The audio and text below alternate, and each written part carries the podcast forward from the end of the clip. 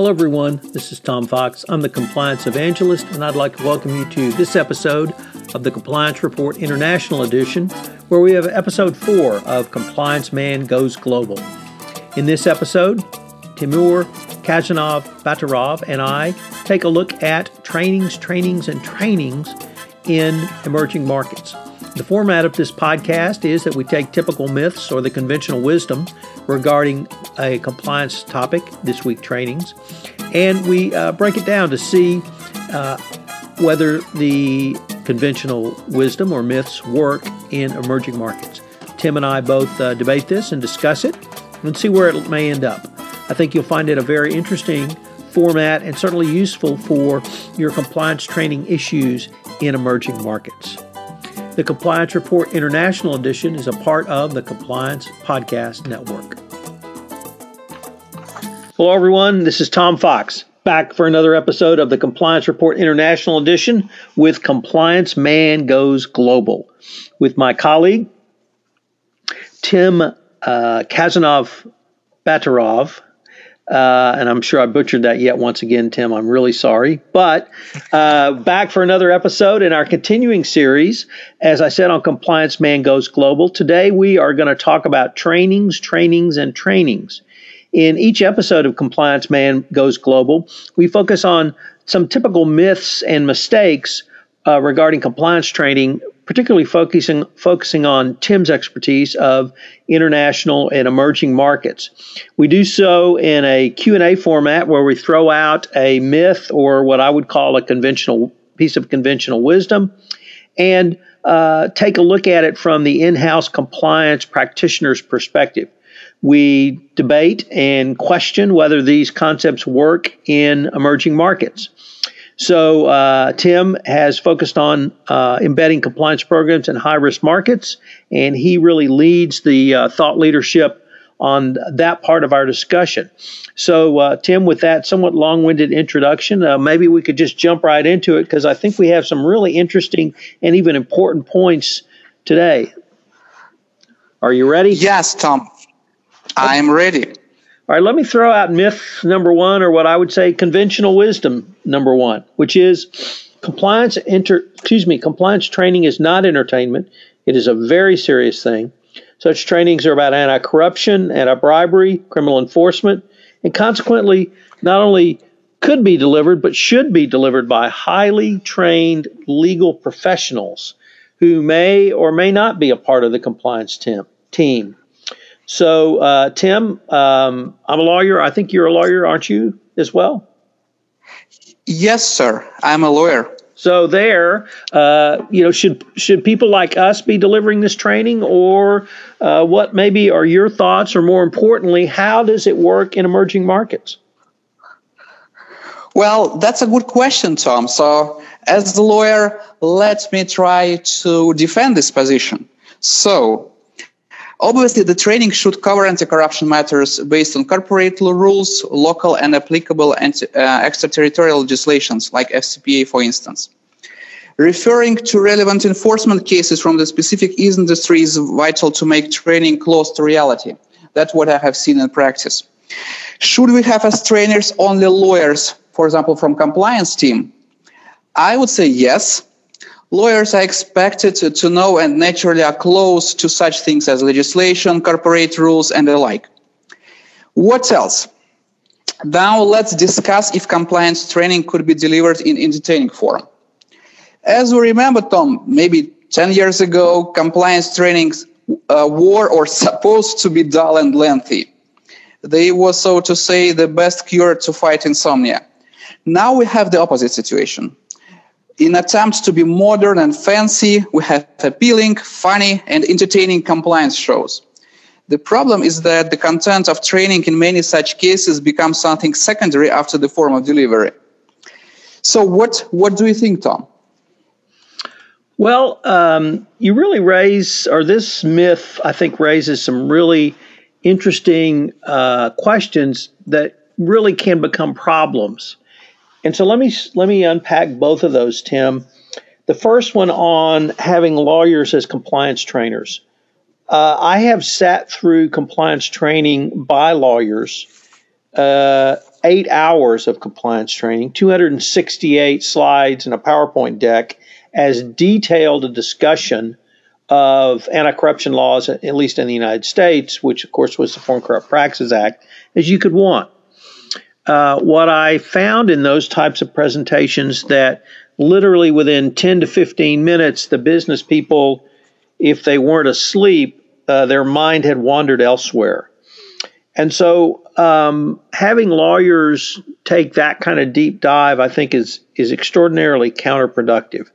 If you look to other corporate disciplines such as HR, you often see non lawyers putting on HR training. Now, I recognize that's a different focus, anti discrimination, anti harassment, things like that.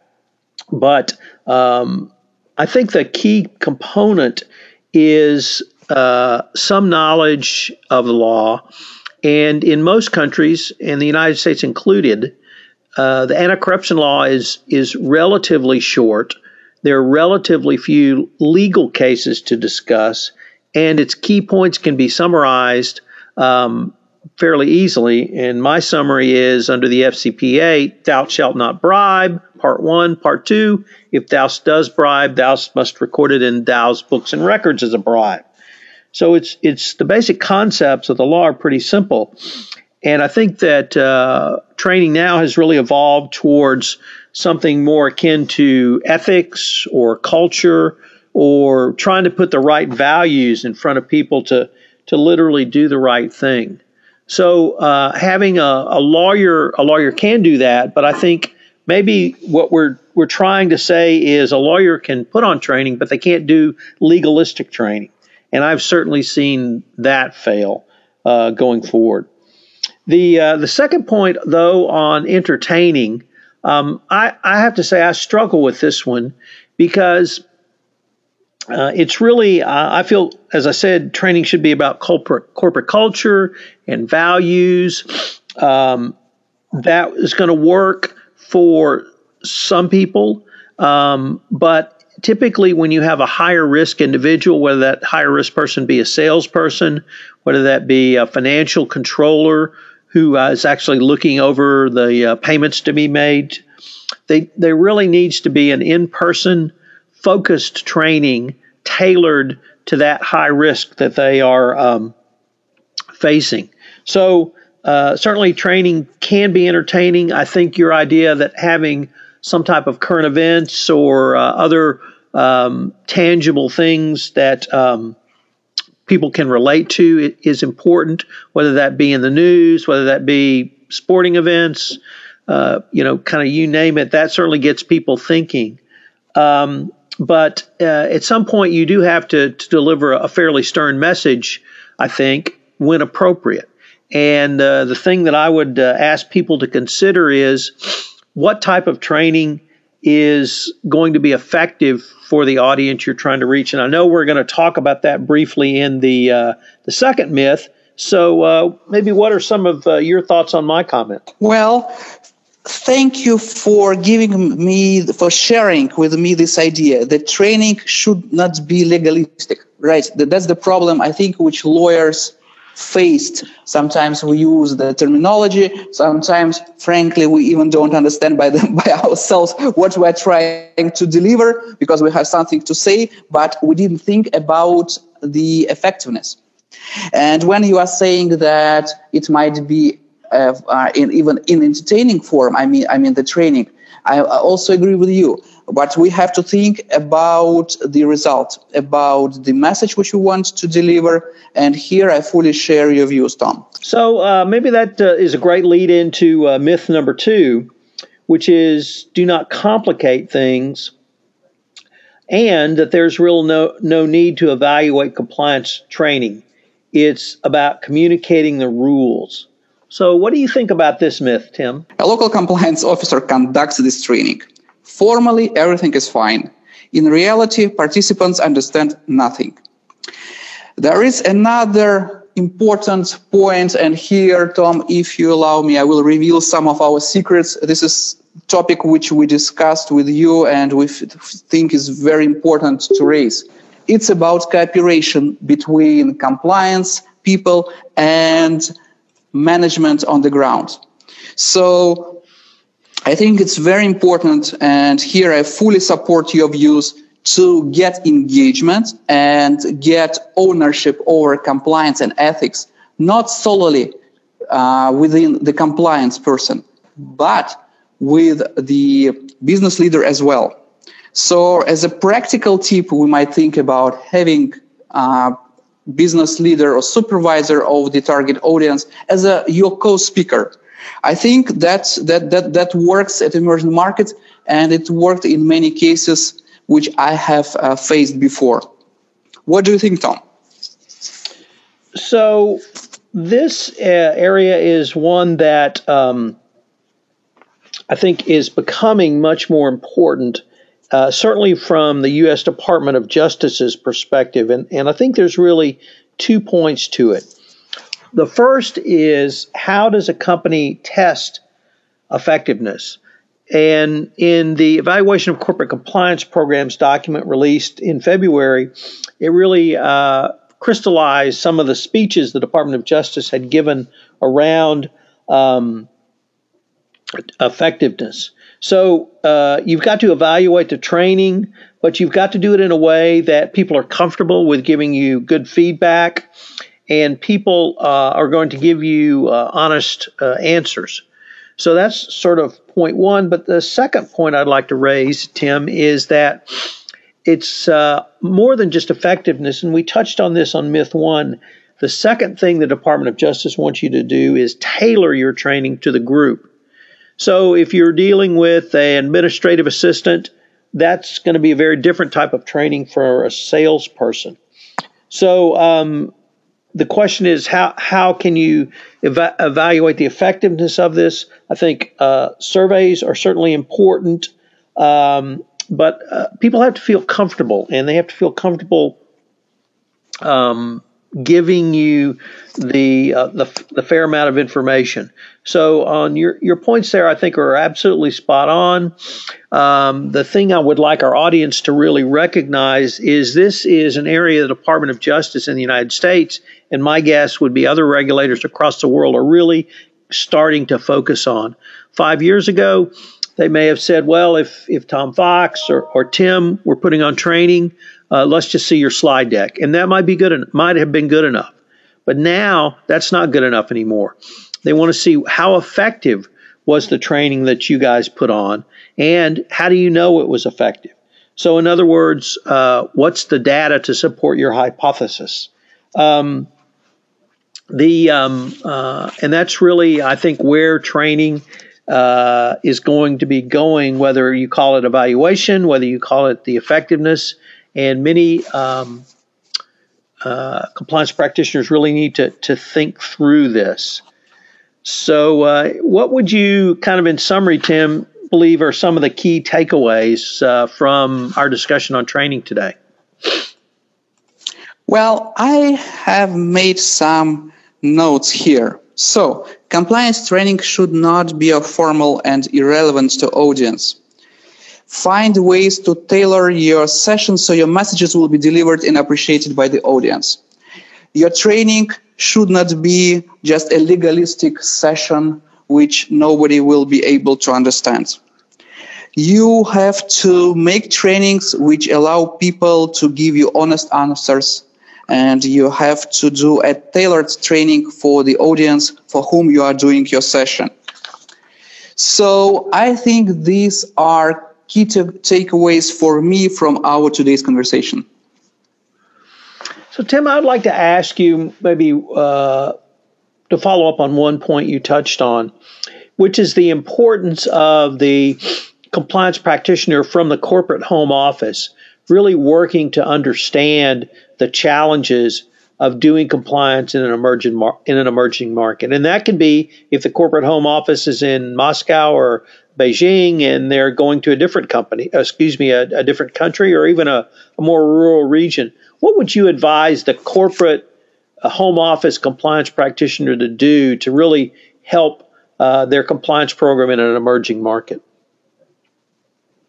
Tom, thanks for raising this question because it's very important for, for our emerging markets reality. First of all, it's about tailoring what you have said. I I know cases from practice, unfortunately, and some of them just of re- very recent nature, when trainings which were delivered were just not tailored per the specific country.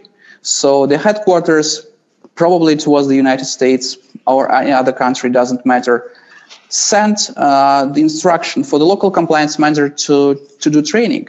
And he did. He did training for the audience, which was not prepared to, to understand what, what he was talking about because it was a very legalistic this first point. The second point, it was not tailored per the audience. As you have said, if you are doing a training for the administrative, administrative assistant, it should differ from the training for the salesperson.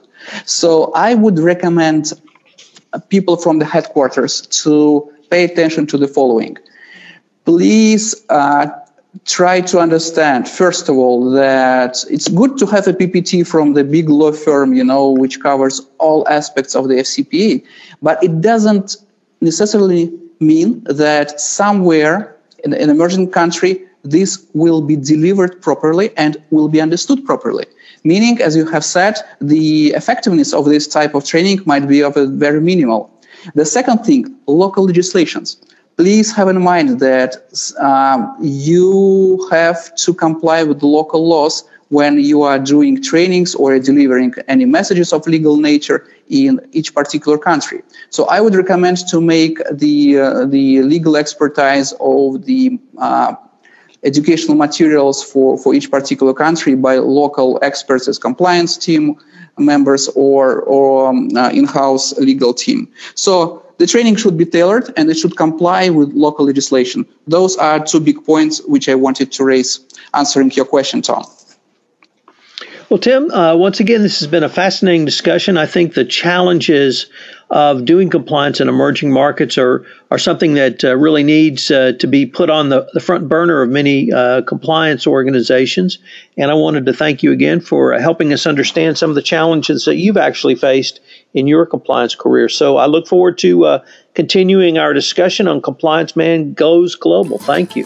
Hello, everyone. This is Tom Fox again. I'd like to thank you for listening to this episode of the Compliance Report International Edition, where Tim Kazanov Batarov and I took a look at Compliance Man Goes Global with episode four of Trainings, Trainings, and Trainings.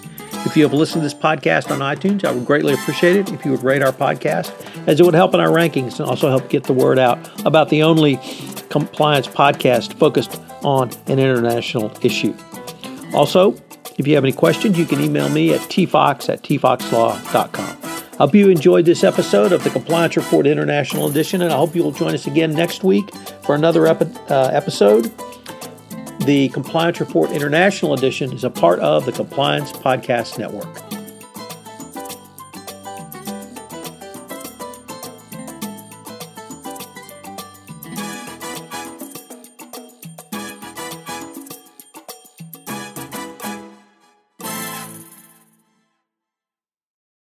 Podcast is a part of the C Suite Radio Network. For more top business podcasts, visit c-suiteradio.com.